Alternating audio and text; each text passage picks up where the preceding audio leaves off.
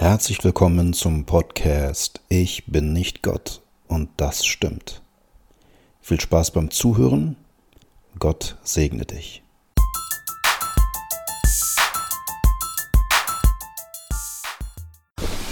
ist ein Puzzle, wie man sieht, 3D. Ja. Und das habe ich von mir ein Geschenk gekriegt aus einer anderen Stadt. Der hatte mich angerufen und hat spontan um Hilfe gebeten. Und dann bin ich so schnell wie ich konnte hingefahren und wir haben gequatscht und gebetet. Und unter anderem hat er mir Geld gegeben, was ich dann weiter verschenken konnte. Und dieses Puzzle, was er da hatte. Und da habe ich gedacht, du hast doch mit Kindern zu tun. Meinst du, die mögen ein 3D-Puzzle mit einer Löwenfamilie drauf? Also ich kann es mitnehmen. Ich bin mir nicht sicher, bis jetzt, also die puzzeln einfach äußerst ungern. Also oder Ja. nicht ungern, aber sie tun es einfach nicht. Also da lagen mal Puzzle rum, es hat, es hat jetzt nicht den regen Zulauf.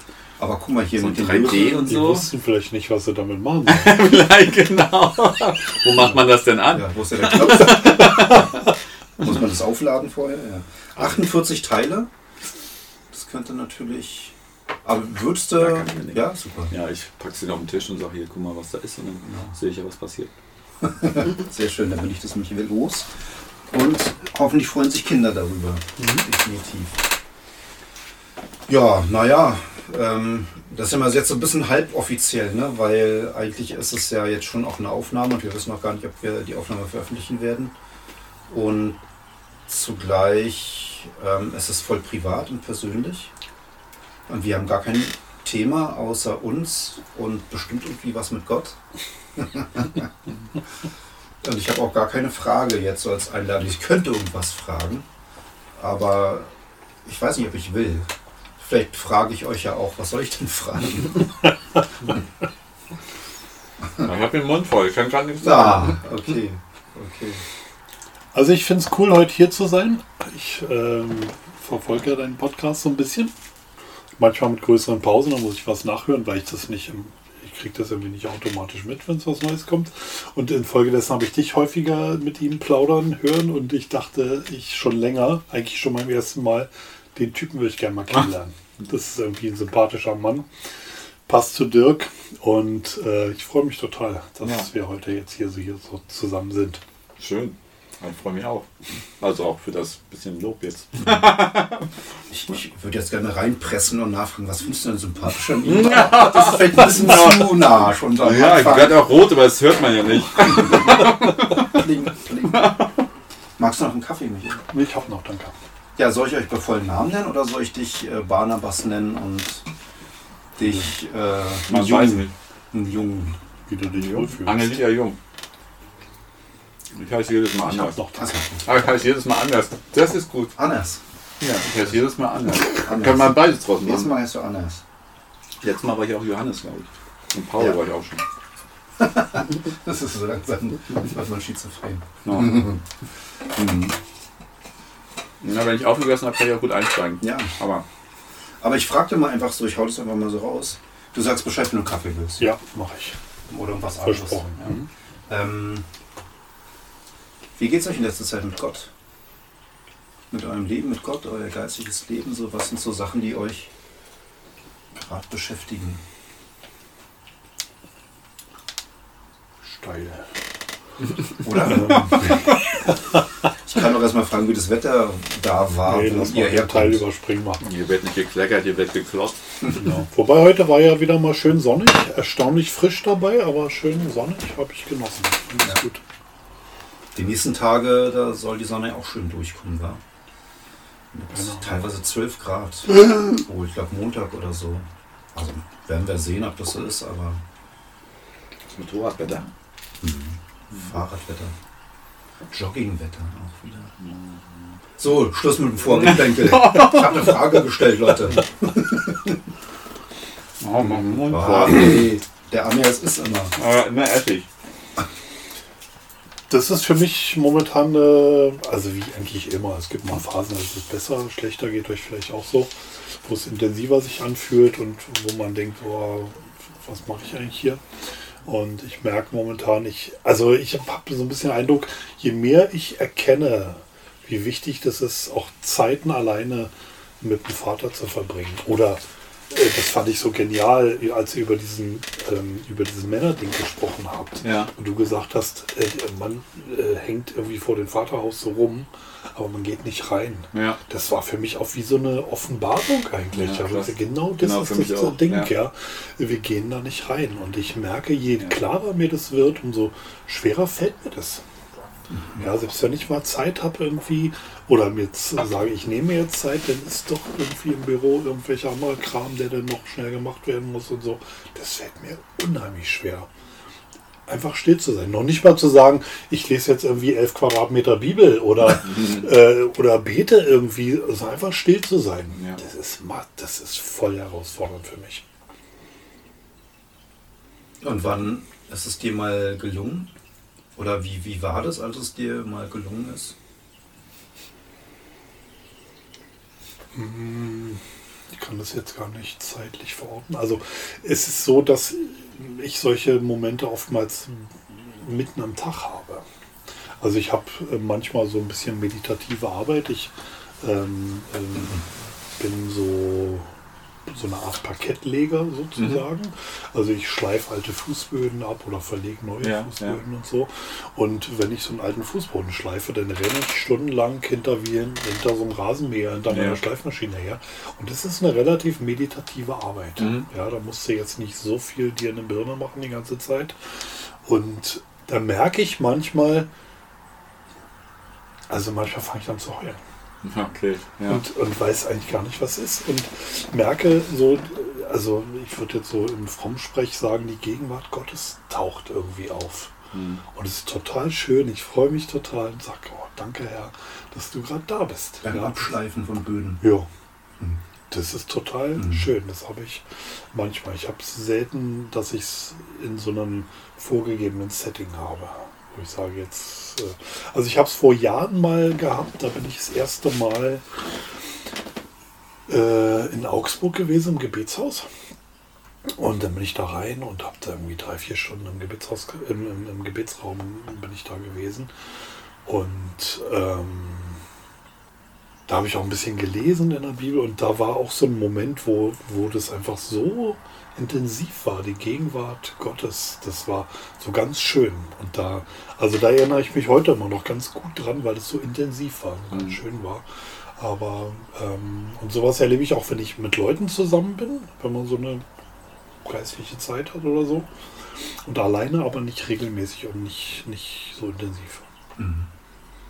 Ich kenne das aber auch, dass ich, also wenn ich mir das vornehme, okay, jetzt ist die Zeit, dann werde ich total unruhig, weil ich denke, denn ich muss irgendwas tun, weil wenn ich mir was vornehme, dann tue ich irgendwas, aber eigentlich tue ich, nehme ich mir ja gerade vor, nichts zu tun. Das ist irgendwie so eine, so eine Entscheidung, die bei mir auch nicht gut funktioniert. Ich kenne das total, irgendwie was zu machen, irgendwas, irgendwelche Tätigkeiten, wo man nicht den, den Kopf groß anstrengen muss, aber schon aufmerksam sein Mhm. muss, dass dabei irgendwie ich einfach viel besser kann. Autofahren ist auch super. Beim Autofahren geht das zum Beispiel, weil man irgendwie drumherum ein bisschen was zu tun hat. Oder ähm, ich mache manchmal bei uns im Hort die Küche, wenn die, wenn die Frau aus der Küche nicht da ist. Und das finde ich auch total gut. Dabei kann ich gut abschalten, irgendwie, weil ich die Handgriffe kenne und irgendwie auch versuche, das möglichst optimal zu machen. Aber ähm, so dieses, dann werde ich irgendwie aufnahmebereit, weil irgendwie ein Teil von mir beschäftigt ist. Und ich weiß nicht, ob man es haben muss. Also ich finde das gar nicht schlecht. Und ich, ich denke, wenn, wenn man das bei so einer Tätigkeit hinkriegt, dann ist es ja vielleicht genau das. Als wenn man sagt, okay, ich muss jetzt die stille Zeit. Bitte, oh nein, ich kriege jetzt schon Angst vor der stillen Zeit, weil wahrscheinlich kriege ich es nicht hin, stille Zeit zu haben. Kann auch eine laute Zeit sein, oder? Weiß ich nicht. Wie läuft das bei dir, Dirk? Also jahrelang, im im Grunde, ich glaube eher fast jahrzehntelang in meinem Christendasein, also so ungefähr 93, 94 bin ich jetzt zum Glauben an Jesus gekommen. Alter, bin ich alt. Und ähm, Er sieht total gut und frisch aus übrigens, ja, falls das jemand hört. das ist die Beleuchtung. Ja. Eure Gegenwart, die Genau, das Licht, ab. das Licht ist bei uns, der sitzt irgendwie im Dunkeln. Ähm, aber ähm, ich wusste immer, stille Zeit ist wichtig und richtig und ein Christ soll beten. Ne? Und war mir auch klar, dass es irgendwie sinnig ist und habe es auch immer wieder versucht. Und aber oft war das mehr so eine Wellenbewegung. Also mal hat es geklappt zu sagen, jetzt nehme ich mir Zeit nur fürs Gebet. Aber dann auch viele Tage, da habe ich von Stoßgebeten gelebt oder vielleicht auch noch nicht mal. Und es ging sehr, sehr lange so. Und ich würde sagen, keine Ahnung, ich kann jetzt das Datum nicht nennen, aber so gefühlt seit zwei, drei Jahren ungefähr ähm, ändert sich das. Also ich glaube, das ist durch Krisen bedingt bei mir und durch auch eine, eine innere Not und Druck und so. Und dann irgendwann bei allem Nachdenken drüber zu merken, ich kann manches einfach nicht lösen. Ich fühle mich ohnmächtig, ich kann es nicht. Und entweder führt es eben in die Verzweiflung, also dann halt emotional auch, so eine Momente kenne ich dann auch. Aber die Alternative ist dann auch zu sagen, Gott, ich brauche dich. Also das ist dann wirklich wie so ein inneres Überleben wollen. Gott, ich brauche dich. Ich, hab, ich weiß jetzt auch nicht. Und was mir schon auch noch immer schwerfallen kann, ist mich einfach hinzuhocken und erstmal atmen und ankommen. Manchmal helfen mir Atemübungen dabei. Hm. Oder erstmal das Wahrnehmen, ich bin da, ich spüre mich jetzt sitzen, ich gucke, wo ich bin und ne, also so ganz elementar. Was mir aber mit am besten hilft, zumindest zur Zeit, ist, mir Notizen zu machen. Also dass ich dann so, ich habe so einen DIN A4-Block mal geschenkt gekriegt und mit ganz vielen leeren Seiten. ja, das fand ich auch ein bisschen lustig. Das, das ist, also ich mag so eine Geschenke, ich mag immer Geschenke haben, ja. Aber ähm, ich wusste damit lange Zeit nichts anzufangen. Und manche machen dann so ein, es gibt ja so ein Diary, ne, so ein Tagebuch, was man so kreativ gestalten kann, wo man dann schöne dicke Buchstaben schreibt mit besonderen Stiftchen und einen Sonnenschein dazu, eine Palme und ein Vögelchen oder so. Und das ist halt nicht so meins. Ich habe es mal versucht, ehrlich gesagt, aber das ist viel zu aufwendig. Und ich mache jetzt echt mal eine Kregelschrift, nur Notizen, Stichpunkte. Das beschäftigt mich gerade. Das ist gerade in meinem Kopf drin, das ist gerade auf meinem Herzen. Meistens sind es erst die Sachen, die mich belasten und herausfordern. Kurze Notizen dazu. Ähm, und heute zum Beispiel habe ich dann als Pendant gesagt, okay, jetzt habe ich mal all meinen Mist aufgeschrieben und jetzt schreibe ich auf die andere Seite, was gut ist. Ne? Einfach um nicht nur auf das Negative zu gucken. Und daraus entwickelt sich dann Gebet. Ne? Also das bringe ich dann vor Gott. Und das hilft mir, weil es mir irgendwie eine Struktur gibt. Ich habe so mal versucht mit Gebetslisten, ne? irgendwie ich bete für zehn Leute oder ich habe die und die Themen. Bin voll toll im Pläne machen und Konzepte schreiben, aber ich halte das immer nicht an. Das für die anderen die Pläne. Ja, genau. Die anderen sollen das machen, ja. Ähm, aber diese Art und Weise merke ich, das hilft mir. Ja, so Notizen aufschreiben, daraus ein Gebet machen und dann kann die Zeit auch echt vergehen. Dann das kann dauern, ja. Und als letztes sage ich das, ich habe mir eine neue Bibel gekauft, Neues Leben Übersetzung. Und das fand ich jetzt auch besonders. Ich habe wieder eine neue Bibel, die ist ganz rein, ja, fast unbenutzt. Äh, es möge so nicht bleiben, aber so darin zu blättern und darin zu lesen, ist auch nochmal eine neue Motivation. So ein bisschen wie Tonschuhe kaufen und das erstmal joggen gehen. Einlaufen. Ja, genau. Sehr interessant. Du hast ein Stichwort gegeben, die ich, äh, was ich nochmal brauchen könnte, um die, deine Eingangsfrage praktisch ein bisschen noch zu beantworten. Ähm, das ist auch eine Erfahrung, die ich vor drei, vier Jahren gemacht habe. Da hatte meine Frau und ich waren wir in einer extremen Krise. Und ich denke manchmal so zurück und stelle so fest, das war eigentlich meine intensivste Zeit mit dem Herrn. Mhm. Weil ich so, wir hatten einfach keine andere Möglichkeit. Wir waren so am Arsch sozusagen, dass wir nicht anders konnten, als zusammen auch äh, zu ihm zu gehen und dort Trost gefunden haben. Und zwar Mhm. jeden, jedes Mal, wenn wir da waren. Und das war häufig. Was heißt Trost empfangen oder Trost erfahren jedes Mal? Also passiert? Wir haben ganz viel in dem Kontext, in dem wir damals gelebt haben, von Leuten, haben wir ganz unerwartet, relativ unerwartet, aber ganz auch unerwartet heftig Ablehnung erfahren. Und ähm, das war eine überraschende Erfahrung für uns und das war auch total zerstörerisch eigentlich. Und das, ja, das hatte Potenzial, noch viel schlimmere Dinge zu bewirken, aber hat es eben nicht, weil wir das erlebt haben, dass wir bei ihm Trost gefunden haben. Das war so stark auch in der Verbindung so mit dem Wort, wo man dann, also ich weiß noch, ich bin einmal nach so einem Treffen mit jenen Leuten eben nach Hause gekommen und war fix und alle, ich war völlig durch und dann dachte ich, okay, jetzt kannst du nicht gleich einschlafen, nimm die Bibel, äh, schlag die einfach auf und ich bin nicht so ein super Bibelfreak, der weiß, im Psalm sowieso steht das und das oder handelt darüber, sondern ich schlag das auf, lese den Psalm und denke, boah, wie krass ist das? Gott ist da und Gott ist auf meiner Seite. Mhm. Ja, was nicht heißt, dass ich alles richtig gemacht habe, auch damals, aber Gott ist da und Gott sieht mich und der ist für mich. Das, äh, das war, das haben wir ganz oft erlebt. Mhm. Das war total stark. Mhm. Ich finde, das spielt auch voll rein, das eigene Gottesbild. So auch bei diesen sogenannten frommen Übungen wie Stille Zeit. Also welchem Gott begegne ich da eigentlich? Ist der nah? Ist der fern? Wie tickt der? Ähm, und da hat sich in den letzten Tagen bei mir auch so ein Bild nochmal manifestiert im Kopf. Dieses Bild, egal wie ich drauf bin, wirklich egal wie ich drauf bin, ich darf zu meinem Vater im Himmel kommen und mich erwartet Gnade und Barmherzigkeit. Und das wird ja auch mitunter gepredigt, sowas, ne? oder steht im Hebräerbrief, wir dürfen zum Gnadenthron kommen und wir empfangen da eben Barmherzigkeit. Oder das Gleichnis vom verlorenen Sohn oder das verlorene Schaf, also immer wieder, wo man merkt, da steckt ja Gottes Gnade drin, Gottes Liebe drin. Und ich habe das ja auch schon tausendmal gehört, so gefühlt. Aber irgendwie in den letzten Tagen ist da so nochmal so Klick gemacht. Das wäre nochmal so ein Tropfen in so ein Fass gefallen und so, jetzt ist das richtige Maß, also mal bildlich gesagt. Und jetzt kriege ich wirklich eine Ahnung davon, ich darf ohne Schande und Scham vor meinem Vater sein. Der kennt mich, der kennt meine Baustellen, äh, der weiß, was ich zu lernen habe und wo ich vielleicht auch wieder einen Fehler gemacht habe, wo ich was nicht getan habe, was ich da tun soll und pipapo. Aber jedes Mal ist er für mich. Jedes Mal will er mir helfen.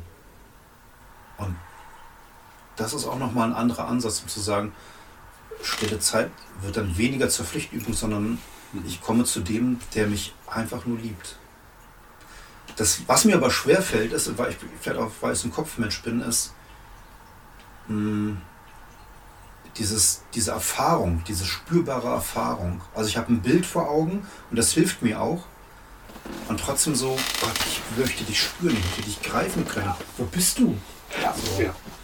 Wie geht's euch damit mit diesem? Ich mache kurz Fenster zu, weil ich weiß nicht, wie die Geräusche sind da draußen dann für das Mikro.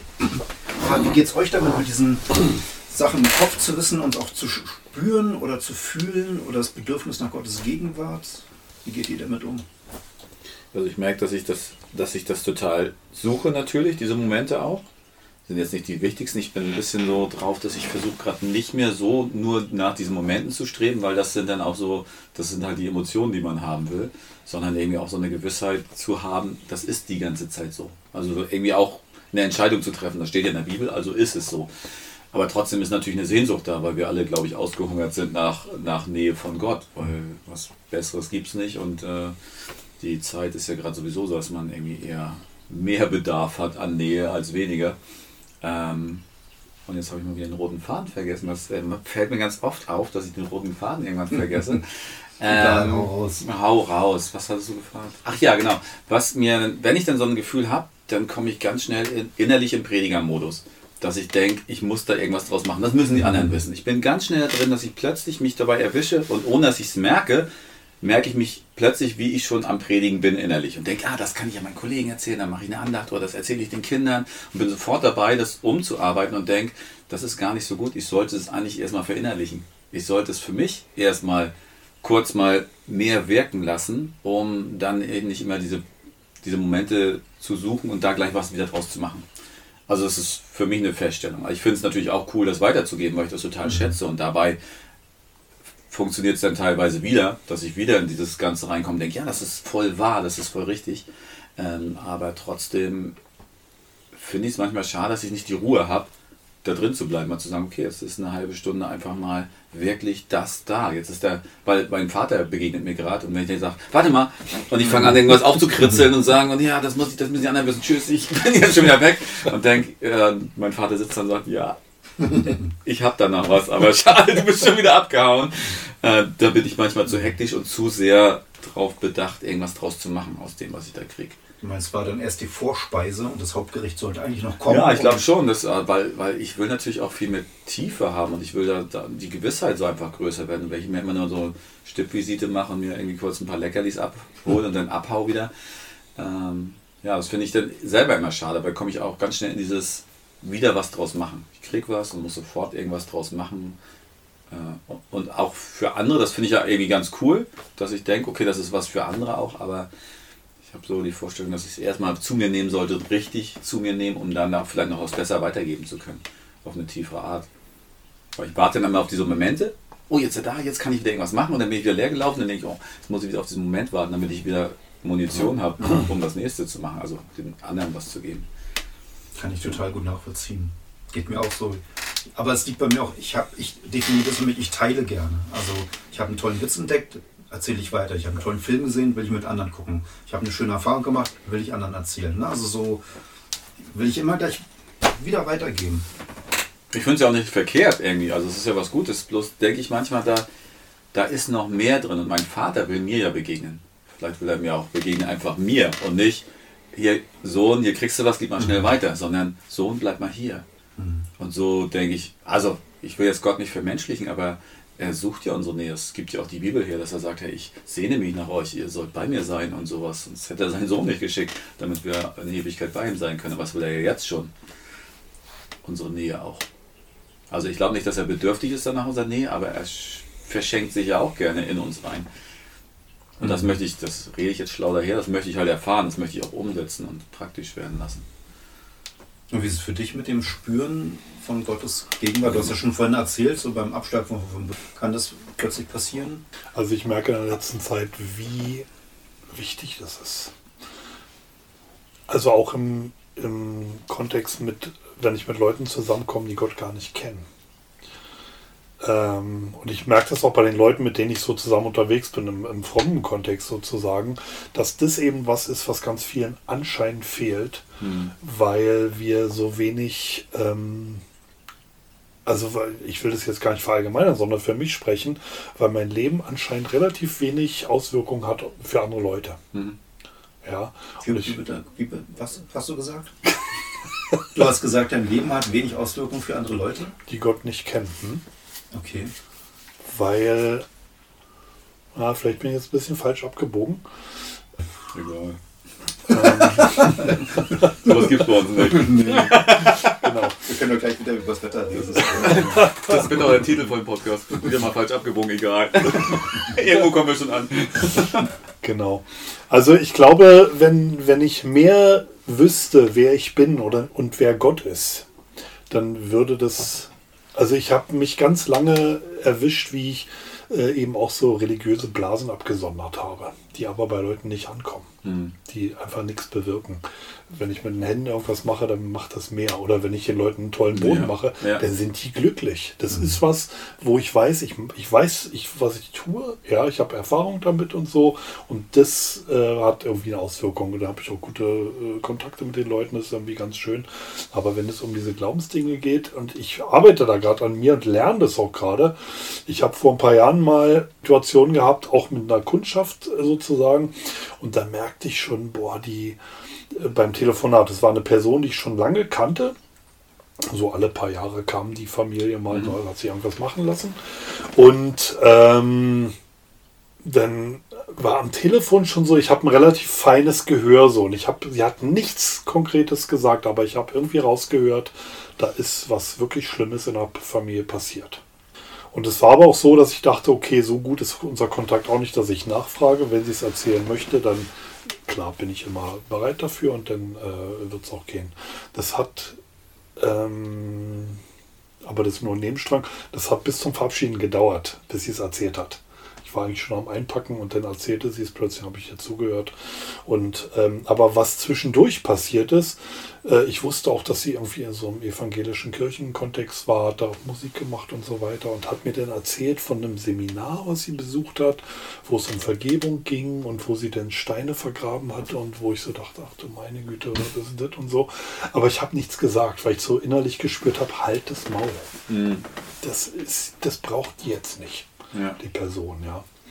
Und ich glaube, also so in meinem Erleben danach, also sie hatten mir dann erzählt, was passiert ist und wir haben dann über WhatsApp monatelang ganz intensiven Kontakt, wahrscheinlich 65 Kilometer WhatsApp-Verläufe, äh, Chats gehabt. Ähm, und die hat dann Gott nochmal richtig erlebt. Und hat sich nochmal neu bekehrt sozusagen, ist jetzt in der Gemeinde, macht da ein riesen tolles Projekt, ein Werk, sie ist inzwischen verheiratet und so. Also das ist irgendwie ganz toll. Und ich glaube, wenn ich da die, die falsche Sache gesagt hätte, ich habe einfach gar nichts gesagt, Einfach nur ja, so ein bla bla bla, so ein dann religiöses wäre Zeug. das vielleicht nicht gegangen. Ja. Ja, und äh, das merke ich, da brauche ich mehr von. Ja, also mehr vom weniger sozusagen. Ja, nicht so schnell dieses Bewerten reinzukriegen. Also wenn du auch, selbst- ich komme aus, ich habe auch lange Esoterik gemacht, da denke ich auch Steine vergraben, alles klar.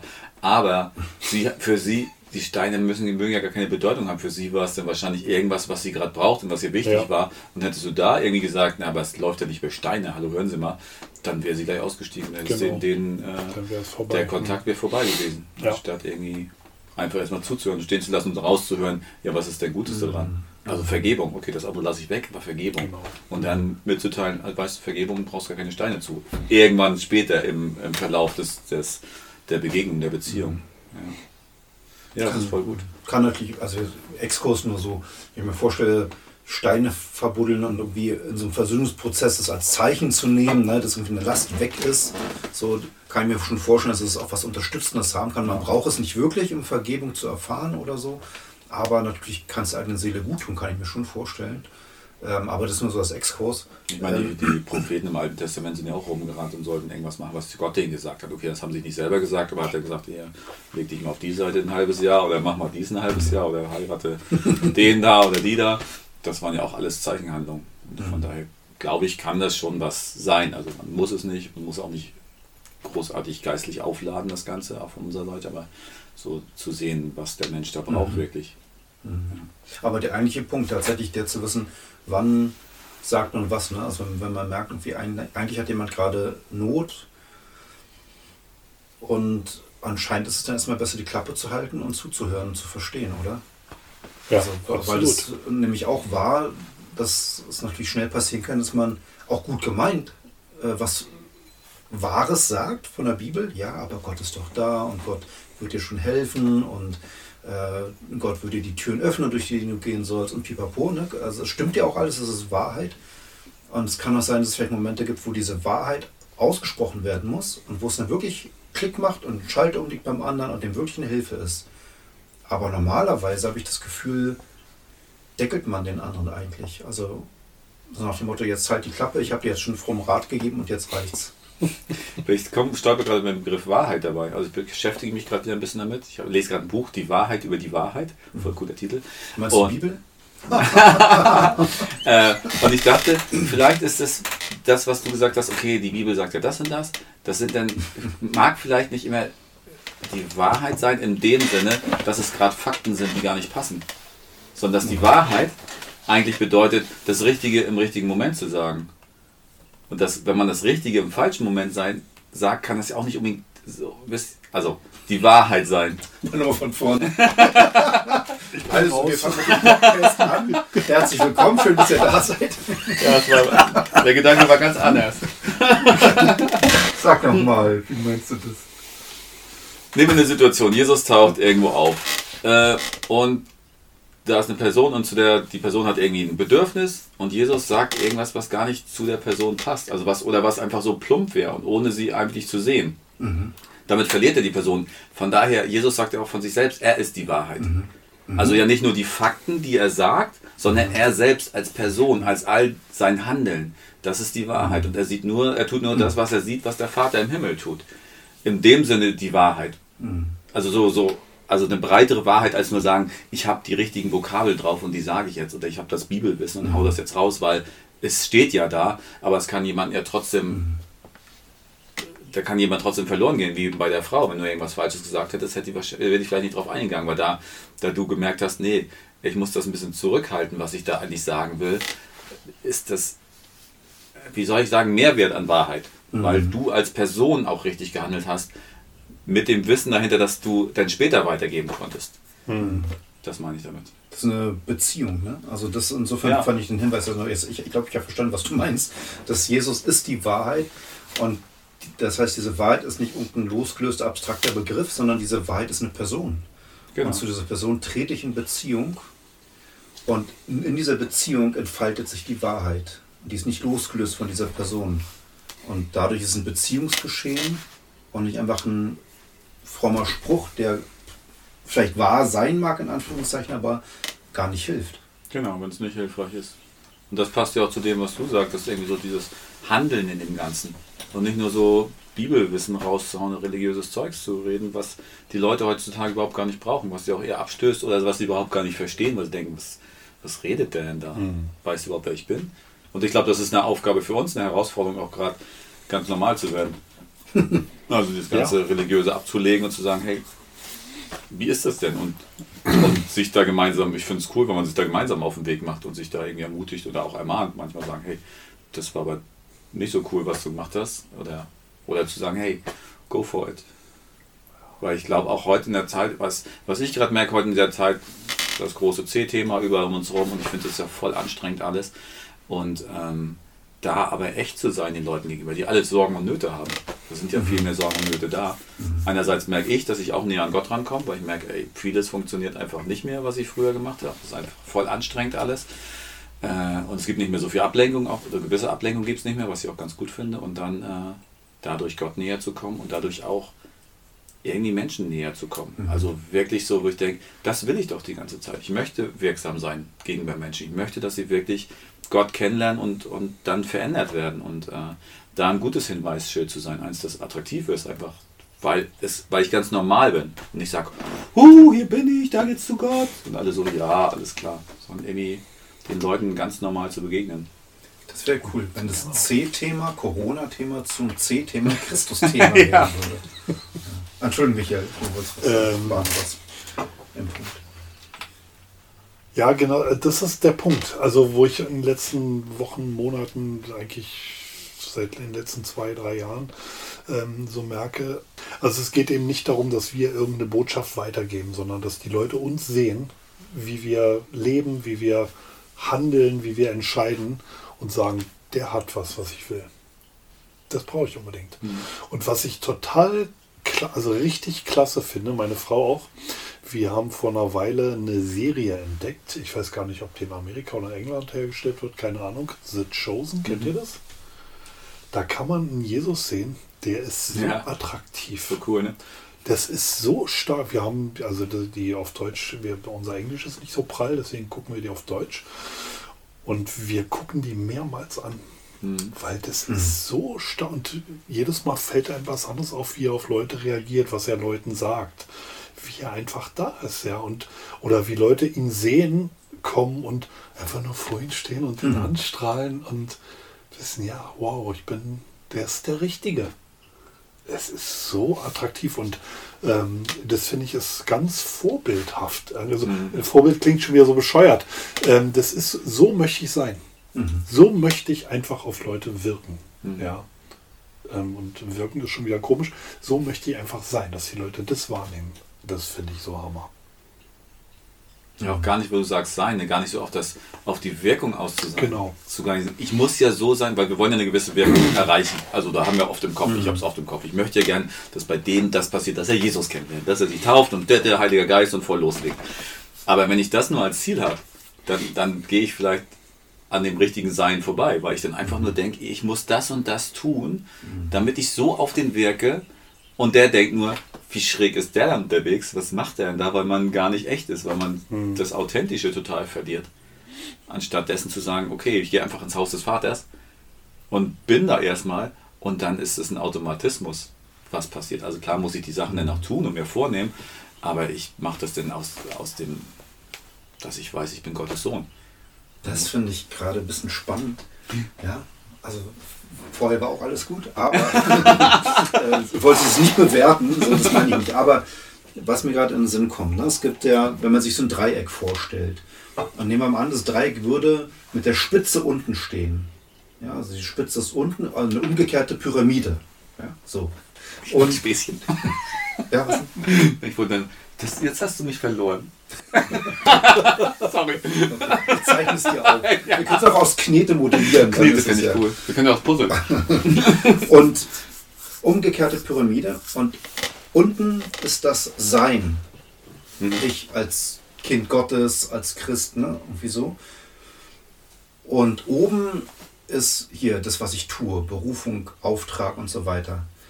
Und was an diesem Bild aber schief ist, ja tatsächlich, ist es eine umgekehrte Pyramide. Das heißt, das Sein ist minimal ist auf der Spitze unten, aber es soll eigentlich die Basis sein. Das Sein ist die Basis. Das heißt, ich muss die Pyramide richtig hinstellen, dass die Spitze nach oben zeigt.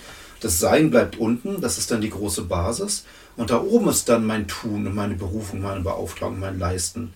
So, und weil aus diesem Sein vor Gott kommen dann eben die Taten, ja, Rebe und Weinstock, irgendwie abhängen bei Jesus und das ist dieses lastig erfüllen. So, das erfordert schon irgendwie mein, meine Einwilligung, aber eigentlich geschieht es an mir. Und Gott verändert mich, mein Sein, mein Charakter, meine Einstellung. Und dafür brauche ich dann die stille Zeit. Ne? Dafür brauche ich diese Zeit mit Gott, damit der Vater im Himmel zu mir reden kann. Und warum ich es gerade interessant finde, ist, das ist ja so ein bisschen Theorie, ja. Und in der Praxis aber weiß ich, ähm, dass es, ich glaube, es sind nicht viele, aber es gibt Christen, die beten und beten und beten und machen Lobpreis und ganz, sind ganz viel vor Gott, aber die haben ganz wenig Beziehungen zu anderen Menschen. Die packen in der Welt relativ wenig an. Also so als wären sie so in so einem inneren Klosterleben drin. Hier ist meine Klostermauer um mich herum und da bin ich glückselig mit meinem Gott. Aber die Wirkung da nach außen, die aus dem Sein dann folgt, die, da frage ich mich, wo, wo ist die? Warum hat diese Person so wenig Beziehungen? Versteht ihr, was ich meine? Also dieses, eigentlich ist ja voll cool, viel Zeit vor Gott zu haben, von ihm geprägt zu werden, anbeten, beten, alles richtig. Aber was läuft da schief, wenn jemand dann doch in seiner inneren Klostermauer bleibt? Ich weiß nicht, ob ich das. Ich habe es verstanden, ja. da habe ich keine ja, Antwort drauf. Ah ja, cool. Nächste Frage. Also ich kenne ich kenn das auch. Also, also ich glaube, bei mir ist es eher andersrum, dass ich jetzt viel zu schnell irgendwie nicht mit Gott bin und zu viel zu schnell ins Machen komme und irgendwas machen will. Aber die, diese anderen Menschen sind mir auch bewusst, dass es sie gibt. Frage ich mich auch, okay, das, das fühlt sich auch ein bisschen komisch an, so ein bisschen abgehoben das Ganze und so und gar nicht. Ich finde ja auch down to earth sein ganz wichtig, dass man wirklich auf dem Boden ist und dass man wirklich irgendwie anfassbar ist und nicht so, so ätherisch irgendwie unterwegs mhm. ist. Das kenne ich auch aus meiner esoterischen Zeit. Da war es ja auch so irgendwie alles immer spooky und so. Da finde ich auch mehr so ein bisschen, okay, bringt das jetzt wirklich was, auch wenn es nur um geistliche Kampfführung geht und ich habe hier gegen was weiß ich was für Dämonen gekämpft und ich mache Deutschland frei, indem ich hier auf den Knien die ganze Zeit bin. Komme ich für mich in so eine Theologie rein, die ich ein bisschen fragwürdig finde. Ja. Mhm. Also ich habe, als du es erzählst, ich habe eine Person auch konkret vor Augen, die ich kenne, die genau so lebt. Wo man beim ersten Hören denkt, oh wow. Und wenn man sie dann kennenlernt, ähm, merkt, das ist irgendwie auch schräg. Mhm. Also das ist schräg. Also wenn eine Person, die habe ich vor einer Weile mal gefragt, wie es ihr geht, weil ich weiß, die hat gerade wirklich echte Herausforderungen, wirklich richtige schlimme Dinge. Und dann kriegst du als Antwort, äh, durch Gottes Gnade geht es mir gut. Und ich denke, ja, das ist schon irgendwie richtig, ist toll, wenn es so ist. Aber eigentlich hätte mich interessiert, wie geht es dir gerade? Mhm. Ja. Und ähm, aber ich könnte da auch nicht sagen, woran es liegt. Mhm. Ja. Also auch dieses, was du sagst, also das ist da eben auch so, Beziehungen gibt es da nicht so richtig. Ja. Ähm, das, ja, weiß ich auch nicht. Also ich kann mir natürlich vorstellen, dass es auch Christen gibt, die sind dazu beauftragt von Gott, viel Zeit im Gebet zu verbringen, ja. Und dann, dann ist es so und dann ist es auch gut so und die sollen jetzt gar nicht so viel Action in der Welt machen. Mag sein, das will ich auch sehen können, wollen, so. Aber eigentlich widerspricht es so meiner Auffassung vom Leben mit Gott. Weil, weil ich glaube, dass Gott ein Gott der Gemeinschaft ist, eine Beziehung will. Und natürlich manche, die haben irgendwie tausend Millionen Beziehungen und die anderen, die haben zwei, drei, vier gute Beziehungen. Aber ich glaube, der Gottglaube führt immer zu Beziehung, immer in Gemeinschaft. Und wenn ich dann den Eindruck habe, das findet nicht statt in dem Sinne, stattdessen bin ich nur mit meinem Gott, dann ist es vielleicht auch Flucht. Flucht vor der bösen Welt da draußen. Und auf der anderen Seite kann es natürlich sein, ne, so dieses, was ich ja auch von mir viel mehr kenne, das Machen und Tun. Also wenig Zeit für das Sein zu verbringen und stattdessen viel Action machen. Also mir fällt ja meine, also die beste Zeit, die ich in dem Sinn gehabt habe, fällt mir meine Zeit in Jerusalem ein. Ich war vor drei Jahren oder so, war ich mal in Jerusalem in so einem Gebetshaus und das war so abgefahren, weil ich so viel gebetet habe wie noch nie, auch danach nicht. Und was dann alles passiert ist, das war so krass. Also vielleicht hätte ich dann noch mehr mitnehmen können, so. Das ist mein, ich glaube mein Handy. In meiner Jacke. Ja. Ja. Ist der rosa-rote Packer. Kurze Werbeunterbrechung und zack. So, sehr ruhig.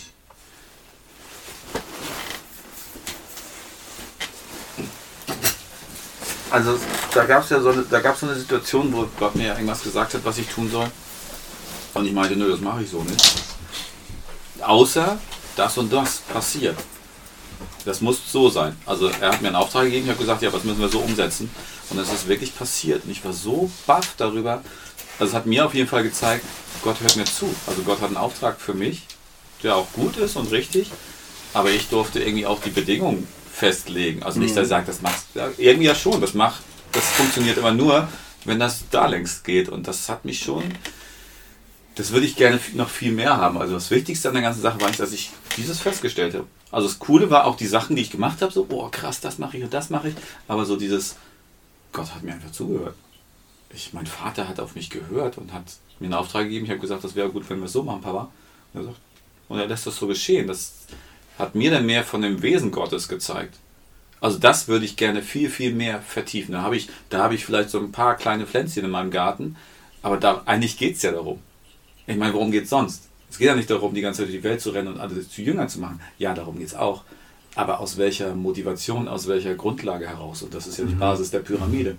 Zu sagen, ja, davon viel mehr. Und, und da bin ich, da gibt es ja diese Leute, die so ein bisschen die ganze Zeit beten und so und die sagen auch, ich kenne den Herrn und ich habe aber immer so die Vermutung, nee, ich glaube nicht, dass du ihn kennst. Also nicht, dass ich ihn kenne, aber ich glaube du auch nicht, auch wenn du es anders anstellst, ihn kennenlernen zu wollen oder so zu tun, als ob du ihn kennen würdest. Aber ich, es gibt bestimmt Leute, die ihn richtig kennen. Und das sind für mich total attraktive Leute, die suche ich auch und denke, wo sind die Leute? Wo sind die Väter, von denen man das lernen kann? Zu sagen, hey, wie ist es eigentlich mit Gott? Was, was kann ich auch irgendwie tun? Oder kannst du mich unterstützen darin? Oder Aber du kennst doch Gott auch. Also vielleicht nicht in aller Fülle immer und zu 100 Prozent in jedem Winkel, aber du kennst ihn auch. Jein. Also ich kenne sein Wesen nicht unbedingt immer. Also ich merke auch so dieses Rumstehen vor dem Haus des Vaters. Da sehe ich sein Haus und sehe, was so, wer da so rein und raus läuft vielleicht. Aber es geht ja darum, dass ich da reingehe. Und das kann ich auch wieder vertiefen. Also ich merke ich, ich merk mich schon wieder, wie ich am, am Türrahmen stehe und da irgendwie mal klopfe und so. Und denkst gesagt, ach, ich kann ja reingehen. Und klopf weiter. also da ist ja mehr. Es muss ja auch nicht mehr sein, dass da irgendwelche Väter im Geist auftauchen, die einen da reinführen, weil ich glaube, die sind so rar gesät. Ich glaube, das müssen wir machen.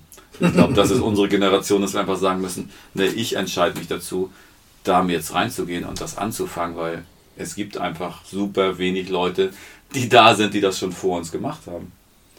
Die, Geistliche Väter. ja, Was ist. Also, ich habe ein, ich hab eine Ahnung davon, was du meinst, aber wie würdet ihr einen geistlichen Vater charakterisieren? Also ich würde als Beispiel würde ich Julius sagen. Mhm. Julius war für mich, also ist der, der Pastor, bei dem ich mich bekehrt habe, weiß nicht, kennst du ihn, Julius Zümmel? Nur vom Namen her. Ich Ah, ja, kenne seinen genau. Bruder, kenne das auch zu viel gesagt, aber ja, Mhm. sein Sohn wahrscheinlich, Achim kennst du. nee, also Friedhelm, Fried. Mhm. Ach so, den kenn ich Ich habe mehrere Söhne. Ah, okay. Ach so, das war der Vater denn, okay. Mhm, Nicht genau. Mhm. Auf jeden Fall, äh, der war einer, der war so präsent für uns. Der war einfach, hatte Zeit, der hat sich der Sachen angenommen, egal, mit dem habe ich Spaziergänge gemacht und habe ihm irgendwie meinen ganzen Kram vor die Füße geschmissen. Lustig war, dass er eigentlich fast nie auf meine Fragen geantwortet hat. Oder selten fand ich. Und irgendwann ist mir aufgefallen, dachte, hä, der antwortet ja gar nicht auf meine Fragen. Aber er hat mir das gezeigt, gesagt, was ich brauchte. Das sagt ja auch ein Vater. Der sagt ja, der erklärt ja mir vielleicht nicht alles, was man fragen will, sondern sagt, hört sich das an und, sagt, und dann zeigt er einem was ganz anderes, aber das ist eigentlich die richtige Antwort oder das ist das, was man gerade braucht, weil die Fragen vielleicht gar nicht so wichtig sind. Mhm. Und ich fand, Julius war jemand für mich, der auf jeden Fall mein Leben stark geprägt hat. Und ich würde sagen auch, das hat damit zu tun, dass ich immer noch relativ stark im Glauben unterwegs bin oder dran geblieben bin, Mhm. trotz vieler Sachen, die einfach anstrengend waren und anstrengend sind. Also jemand, der Zeit hat, jemand, der selber voll mit Jesus unterwegs ist, jemand, der den Vater kennt. Der kann mir auch erst den, den Weg zum Vater zeigen. Wenn jemand den Vater kennt, dann kann er mir den Vater irgendwie zeigen oder mir hilfreich dabei sein. Oder sagen, weißt du was, ich war gerade bei unserem Vater und der hat mir das und das gesagt. Und man sagt, hey, wie bist du denn zu deinem Vater gegangen? Ich, keine Ahnung. Und er sagt, ja, komm mal mit. Also ich weiß auch nicht genau, wie das ganz praktisch aussieht. Aber ich weiß, dass Julius einer war, ich weiß, seine Gebete waren immer voll mit Jesus. Baba, Baba, Jesus, danke Jesus. Baba, Baba, ja, danke Jesus. Und das war für mich, wenn ich dran denke, ist es wie ein Licht. Dass er immer irgendwie ein Licht durchgeschienen hat, wenn er gebetet hat. Und das ist für mich total attraktiv gewesen. Ich dachte, oh krass. Ich habe nicht versucht, so wie er zu sein, aber ich habe gemerkt, der, der hat, der kennt Jesus, so möchte ich ihn auch kennen. Auf meine Art natürlich, ohne jetzt irgendwie ihn kopieren zu wollen. Es könnte auch sein, dass man ihm was erzählt hat ähm, und plötzlich hakt er ein und sagt, ich bete mal. Ja, auf jeden Fall. So, du bist noch dabei, dich auszumehren und zu erklären Ja, und die ja, innere auf jeden Fall. und dann, warte mal, ich bete mal. Zack, erledigt. Ja, echt richtig cool. geht's. Genau. Man hätte es auch irgendwie krumm nehmen können und denkt, ja, aber ich bin jetzt, ge- weiß ich nicht, finde ich so gut, dass du mir nicht zuhörst, aber es war einfach richtig, auch den Redefluss einfach zu unterbrechen und zu sagen, oder am Telefon auch bla bla bla bla, ich bete jetzt, Mach ich. Okay. Oder, noch nicht fertig. oder ich bin gleich da, hat er auch gesagt. Ja, und so jemand selbst zu sein, so jemand zu werden. Und das können wir Der auch. andere unterbricht und einfach betet. Ja, so, gut. Bla bla bla, oh, komm, hör mal auf hier. Zack, Heiliger Geist. War was für dich ein geistlicher Vater? Wahrscheinlich, also was ganz wichtig für mich ist, glaube ich, was ich auch, glaube ich, selber schon biete Leuten, das kann ich so sagen, weil ich so ein Feedback bekomme, ist, ähm, wie du es auch eben über den Julius gesagt hast, Zeit zu haben.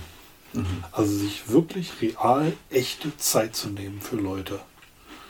Das macht für mich was aus. Ich glaube, es geht dabei wenig darum, irgendwelche geistlichen Wahrheiten irgendwie äh, übergebügelt zu kriegen, sondern einfach Zeit zu haben und zu sehen, wie lebt der andere. Ja, wie bewegt er sich, wie äußert er sich und wie reagiert er auf herausfordernde Situationen oder so. Das ist ganz viel, was für mich Vaterschaft ausmacht und was ich selber, glaube ich, ein, irgendwie ein Stück weit verkörpere auch. Also das hätte ich so selber gar nicht gedacht, äh, aber seit so anderthalb, zwei Jahren kriege ich das immer wieder mal von Leuten gespiegelt. Und manchmal in Kontexten, wo ich denke, was? Also wie bitte? Ja. Ähm, und ich bin dann so geflasht, das fiel mir jetzt gerade ein, als du sprachst, ich frage eigentlich nicht nach, warum eigentlich oder was, was ist denn das?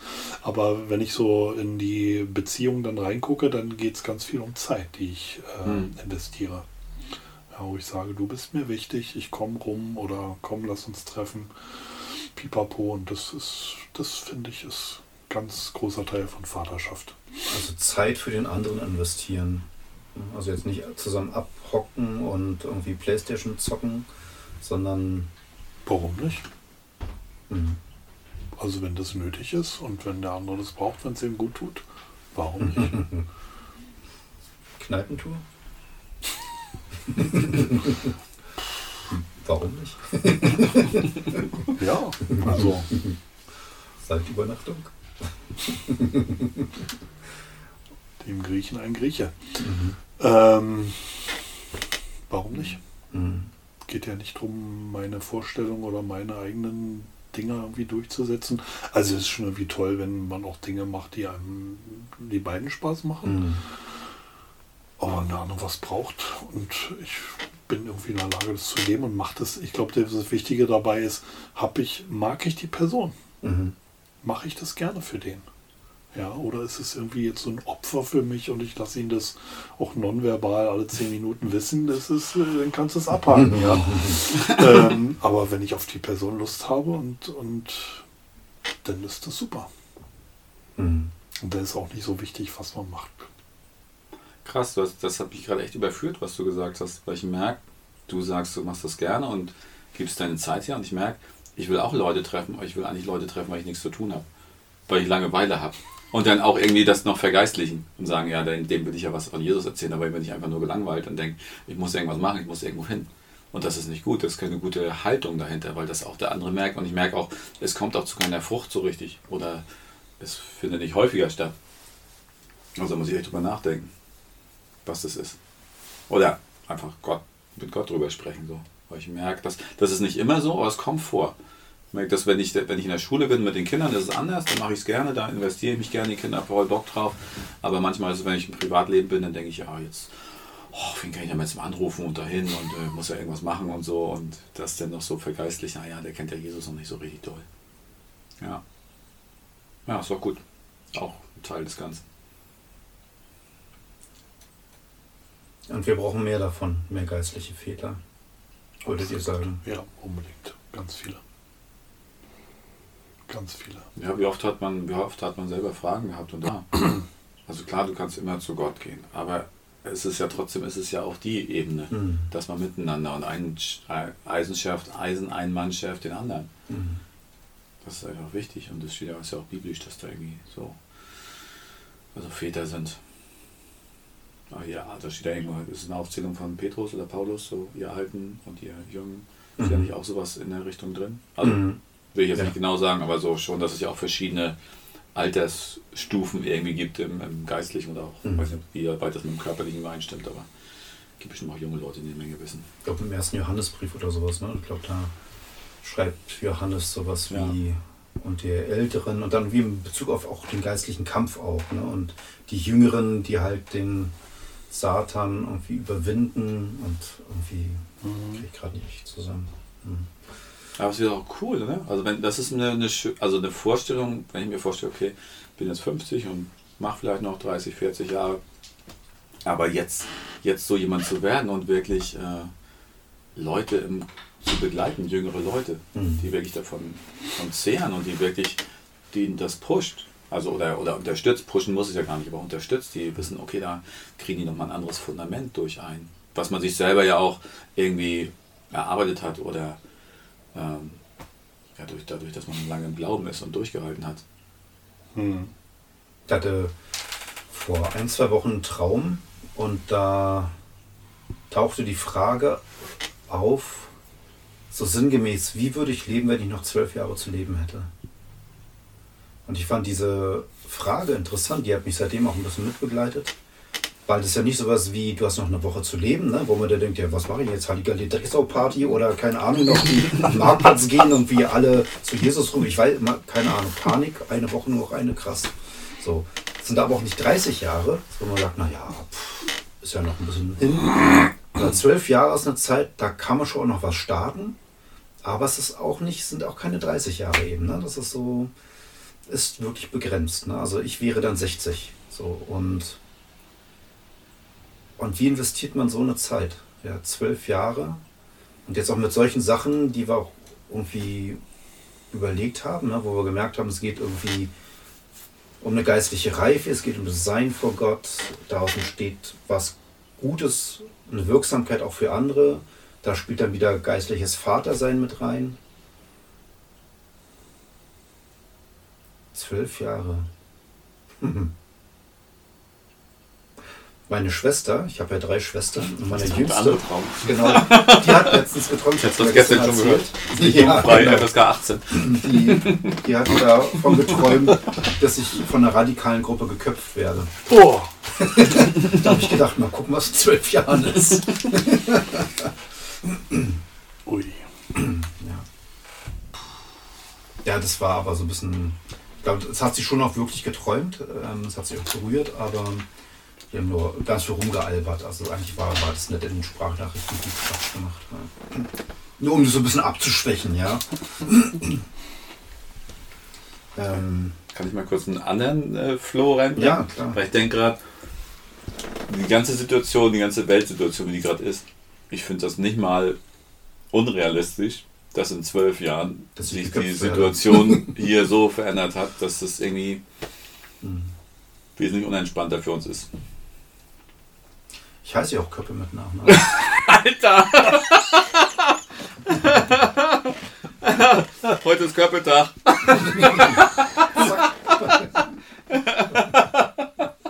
er macht seinem Namen alle Ehre.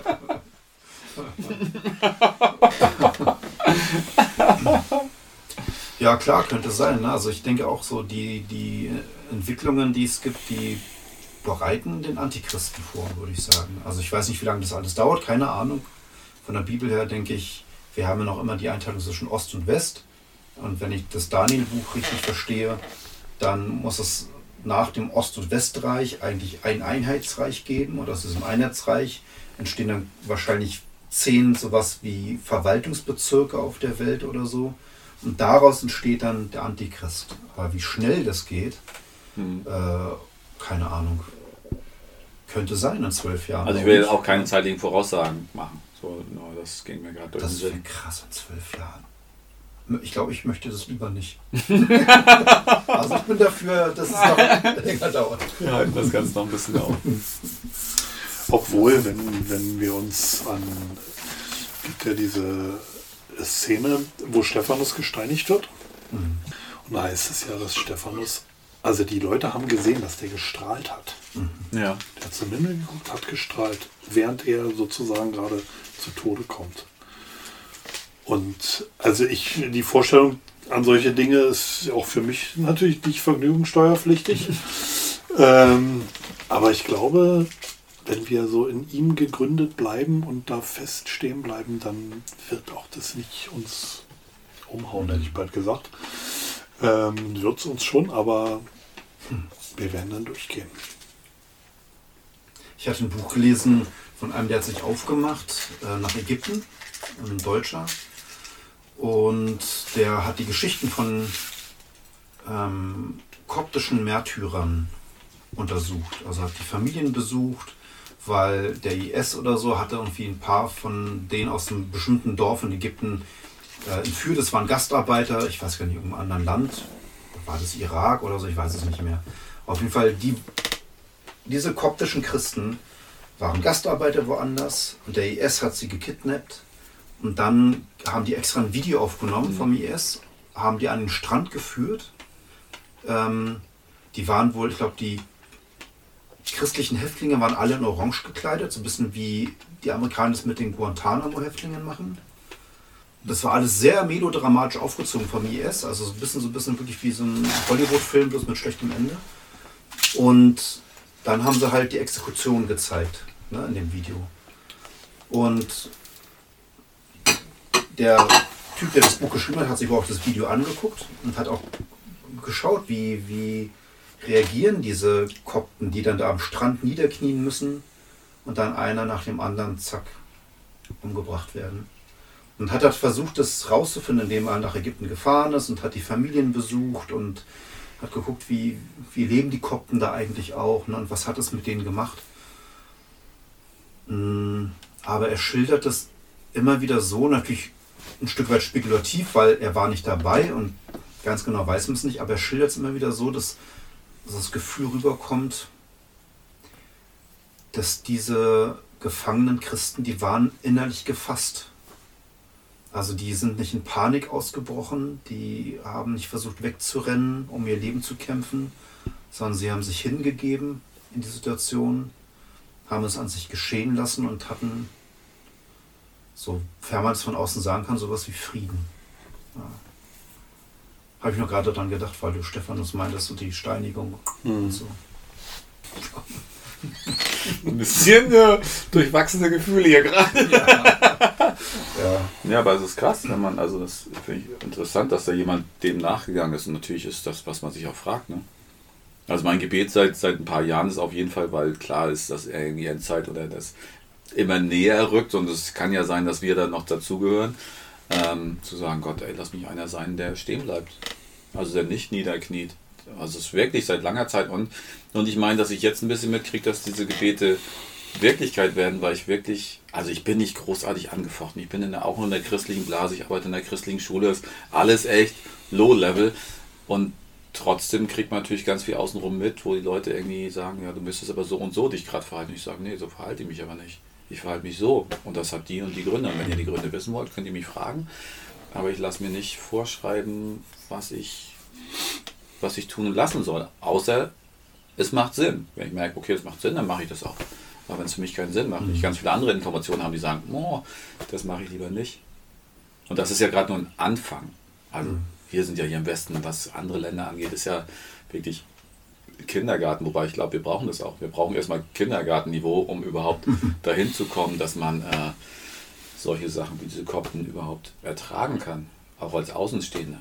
Das ist ja bei uns ja schon irgendwie, wenn der Latzel irgendwie da verurteilt wird wegen Volksverhetzung mit seiner Predigt da in Bremen, dann ist es ja schon für uns so ein Riesenaufschrei. Mhm. Woanders würden sie sagen, ja, der durfte ja wenigstens was sagen. ja. Mhm. Aber mit Aufstehen und Niederknien meinst du also nicht Niederknien vor, wie soll ich sagen, vor etwas Falschem. Genau. So, mhm. genau. Sondern aufrecht stehen für das, genau. was du glaubst. Genau. Also das äh, aus dem Bild vielleicht von, von Daniel und den dreien, die da in den Ofen mhm. gewandert mhm. sind, zu sagen, okay, ich will meiner Seite stehen bleiben. Und wie, wie auch immer das wird, weil ich da echt Respekt vor habe. Also wer weiß, was alles passieren kann. Und es ist ja schon jetzt, wenn irgendwie was ein bisschen zu Streit kommt, so, hm, das finde ich immer nicht schön, dass du mhm. das gerade gesagt hast. Mhm. da gehört noch eine ganze Schippe drauf, damit das irgendwie ähm, so ist, dass es irgendwie sich vergleichen lässt mit Stephanus oder mit mhm. anderen. Und da gibt es ja genug Märtyrer auch. Ich habe so ein Buch mal gelesen über die Reformatoren, die von der katholischen Kirche da hingerichtet worden mhm. sind. Also ich glaube, da gibt es so, ich glaube, in denen waren fünf beschrieben, fünf von den Leuten. Ich glaube, in England haben die gelebt. Und fast die auch die sind einfach nachher auf dem Scheiterhaufen verbrannt worden, haben aber nicht, nicht abgeschworen. Haben gesagt, nee, ich stehe dazu. Hm. Das ist schon heftig. Wenn man weiß, du könntest jetzt du könntest deinen Glauben verleugnen, du könntest sagen, nein, ich glaube doch nicht an Jesus und kommst quasi mit dem Leben davon. Oder du sagst, aber ich glaube an Jesus und dann wirst du getötet. Oder gefoltert. Ne? Also ich glaube, so denke ich manchmal, ich habe gar nicht so viel Angst vor dem Tod an sich, weil ich ja hoffe, ich komme in die Herrlichkeit. Davon gehe ich aus. Aber ich habe echt Respekt vor dem Sterbeprozess. Mhm. Das schon. Und da genauso, ne? wenn jemand sagen würde, äh, Kopfschuss oder, ne, oder weiterleben, das heißt verleugne dein Glauben oder nicht, äh, dann würde ich, okay, Kopfschuss geht vielleicht schnell, ne? aber mit Folter, hm. ja. ich will mir das auch gar nicht weiter ausmachen, bringt ja auch nichts, aber es mhm. ist so, wo ich schon noch merke, natürlich differenziere ich da, welchen Preis wäre man bereit zu zahlen und wenn ich jetzt schon anfange, wegen welcher Wehwehchen rumzujammern, ähm, mag berechtigt sein, man muss auch nicht den Helden spielen, ne? so, auch immer schwer zu vergleichen, wenn man hier in der Situation steckt. Also Daniel hast du erwähnt, ne? Daniel total das spannende Buch, so, wo ich auch gedacht habe, okay, Daniel ist einfach reingeraten und man sieht nicht wirklich, hatte er, ich sag mal, die Beauftragung von Gott. Ne? Er hat ja auch keinen Brief vom Himmel gekriegt. Er hat auch nicht wie Jona die Stimme Gottes gehört, geh in die, ins Exil und lass dich da. Es geschah mit ihm. Er konnte sich ja nicht wehren. Er wurde einfach wegdeportiert, wurde da dann großgezogen quasi im Hof und sollte da dann dienen. Und ähm, hat er sich nicht ausgesucht. Und ich glaube, so geht es ganz vielen von uns. Das haben wir jetzt ja nicht ausgesucht, wo wir stecken und was wir so unbedingt machen. Und trotzdem hält er an seinem Glauben fest und Gott stellt sich immer wieder zu ihm. Das ist krass. Ja, interessant ist auch, dass er bis zum gewissen Grad alles auch mitgemacht hat. Ja. Ich meine, er war Berater des, des, des, des Königs da, des allerhöchsten irdischen Herrschers. Aber bis zu dem Grad, wo er gesagt hat, es Knie nieder vor, ja. das nicht. Da ist Stopp. Also was ja auch für uns heute eine Frage ist, okay, wann, wann fange ich an, wann höre ich auf, wo, wo, wie weit geht mein Gehorsam, wie weit ist er gerechtfertigt, der Gehorsam und, und von Gott gegeben und wo muss ich einfach sagen, Nö, das mache ich nicht mit. Hm. Daniel in so einem richtig bösen System eigentlich. Ne? Also wenn man sich, er hat ja, ich glaube, mindestens drei Könige miterlebt. Ja. Und vielleicht war einer ein bisschen netter als der andere oder so, aber. Aber ich glaube, die waren trotzdem nicht so richtig nett. Ist, nee. also dann irgendwie Leute im Kopf kürzer zu machen, einfach so mehr oder weniger aus Willkür. Genau, weil sie mich so. nicht als den coolsten empfinden. Ja. Du findest mich nicht cool? Und in so einem wirklich eigentlich bösen System zu sein und da zu dienen. Ja, auch ja, das irgendwie zu, also wer weiß wie, also ja auch irgendwie von außen gesehen zu unterstützen, das System. Hat ja, ja nicht rebelliert dagegen, ja. sondern hat ja irgendwie mitgemacht. Ich weiß nicht genau, was er da verwaltet ja. hat, aber war ja im Ranking schon ziemlich weit oben. Äh, was hat er damit unterschrieben oder? Hm. Spekulatius das. Weiß man nicht. Du wirkst sehr nachdenklich, Barnabas M. Punkt. Ja, ich habe mich gerade gefragt, was Danilo mit entschieden hat. Habe ich noch nie drüber nachgedacht. Aber der war ja eine, eine Hausnummer und Ja. ähm, habe es gerade Es läuft ja heutzutage viel oder eigentlich alles durch den Filter, was die, diese ganze große Carola-Frage, die wir irgendwie bewegen, wie verhält man sich eigentlich richtig? Das ist ja unser aller Thema immer, wie weit können wir mitgehen, wie weit, wann müssen wir sagen, so geht's nicht und so. Und da habe ich ihm auch gedacht, was hat der für Sachen unterschrieben, die, wo, was vielleicht ganz ähnliche Punkte wären, die wir heute auch haben. Hast du Carola-Frage gesagt? das finde ich auch gut. Ich höre manchmal so einen. Typen, der, äh, ja, ich weiß gar nicht, wie man das nennt, aber der sagt immer Carola, das ich ja nicht lustig. Macht es ein bisschen niedlicher. Schweigemoment ist auch gut. Mhm. Mhm. Bisschen nachhallen lassen. Oder dem Glucker zuhören. Mit gegluckerter Heizung, ja. Ist Muss nicht mein lüften. Ja, ja, muss man immer mal wieder, das stimmt. Das ist wirklich, also, das, die Entlüftung ist im Badezimmer nebenan. Und da muss man immer ein relativ großes Gefäß dagegen halten, weil es sein kann, dass wirklich so ein Wasserstrahl rausprescht. Das ist aber der Wasserhahn, den du meinst. Oder Dusche, das meint auch ja. Dusche sein. Dirk so, ich werde gar nicht nass. Dieses Duschen habe ich noch nicht verstanden, das Konzept. Alles voll mit Schaum, aber trocken so rauf. Ich stelle mich von die Entlüftung schon mal präpariert, eingeseift. Let's go. Und dann kommt es wirklich daraus alles. Und die, auf jeden Fall ist die Konstruktion so komisch, finde ich, also oder ich stimme mich doof an, das ist möglicherweise wahrscheinlicher. Ähm, dann kommt dieser Wasserschwall, da muss man ganz schnell wieder zudrehen, damit nicht das ganze Badezimmer geschwemmt wird. Vielleicht ein Handtuch in den Eimer und ein Handtuch unten reinlegen, dass es nicht so spritzt. Dass so ein bisschen abgefangen wird, der krasse Strahl. Mhm. Also Deswegen halte ich ja das Gefäß hin, Ja, damit mit- es da drin landet, wenn es geht. Wobei es schon ein bisschen nach Dusche klingt. Ne? Ja, man fühlt Aber sich ich danach. darf mich gar nicht so weit rauslehnen. Ich habe ja vorhin nicht vermocht, die Milchpackung aufzukriegen. Zu zweit. Gescheitert. Da habe ich mal einen Bericht gesehen, dass es echt für, für ältere Leute voll der, der Act ist, diese Dinge abzukriegen. Ja, Für einen selbst manchmal schon. Also wenn dieser Nippel noch da drin ist und du musst Boah, es rausziehen und dann schwappt das alles raus und denkst irgendwie so eine Omi mit 80 so "Ha", und kriegt, kommt an ihre Milch nicht ran, weil die Verpackungen so bescheuert zugemacht sind. Wovor ich auch Respekt habe, ist älter werden, ähm, das auch nicht mehr alles verstehen und was dann technisch, wer weiß, was in zwölf Jahren technisch alles drin ist, ne? Ähm, Wäre es besser, wenn ich dann früher gehe. Aber so, jetzt schon ist es mit diesem ganzen Online-Banking-Zeug und wo man dann welche Apps braucht, dann musst du das Passwort eingeben und dann musst du hier wieder irgendwann einen Knopf drücken. Deswegen ist doch total praktisch, dass du bald dieses Zeichen ah, hier an der Hand oder hier. Und dann musst du ja nur Ach, stimmt, ja, ja. Das musst dich gar nicht so aufregen. Das wird alles Stimmt. gut, Dirk. Das recht. ist total easy. Das haben die alles schon. Das wird erstmal komplex und dann wird es total einfach auch für dich. Und dann sind alle froh, dass es einfach geworden ist. Das Ja, ist- weil es vorher, das war vor anstrengend, Stimmt. diese Karte und diese Karte Das und das krass. Port, Passwort und da muss ich die Zahlen eingeben und dann muss ich das Gerät Ja. haben. Ey, alles weg. Ja, man muss nur das Gute sehen in den Sachen. Genau. Das ist Komm, krass. wir entspannen uns jetzt total. Das ist Wir das machen Ding. jetzt die Kneipentour und denken nie wieder drüber nach. Deshalb wird der Das ist dann ja auch richtig falsch abgebogen und falscher Weg auch. Aber das ist, also ich meine, das ist klar. Ich meine, sowas und die Leute werden ja sagen, boah, krass, das ist er ja. Der Voll bringt uns Frieden, der bringt uns Glück und Freiheit so ungefähr. Alleine wegen solcher Sachen schon mal. Genau, ganz einfach. Man muss ja dann einfach werden, erstmal komplex Mhm. machen, damit man dann sagt, guck mal, ich habe die einfache Lösung dafür. Ah, endlich. Krass. Und die Leute sind alle so gestresst schon vor. Und die müssen vorher gestresst sein, die müssen richtig gestresst Mhm. sein, damit sie das als totale äh, Entlastung empfinden und total, oh, auf Mhm. so jemanden haben wir gewartet. Und der, was er alles für Ideen hat, ist ja so wie. Mhm. Mhm. Ja, Tja, tja.